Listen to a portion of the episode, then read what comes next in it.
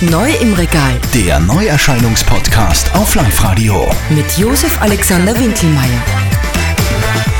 Ja, so ist es. Die Freunde des Classic Rock, die werden jubeln. People try to put us to down.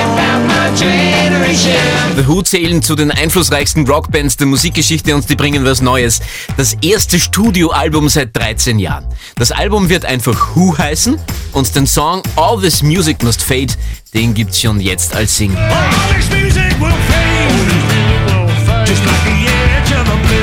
Pete Townsend und Co. also mit neuem Material. Dann kommen wir nach Österreich zu diesem smarten Herrn. Hallo, da ist der Julian Leplay. Ja, Julian Le Play, da dauert es noch ein wenig länger bis zu seinem Album. Da ist mal Mitte März als Veröffentlichungstermin angepeilt.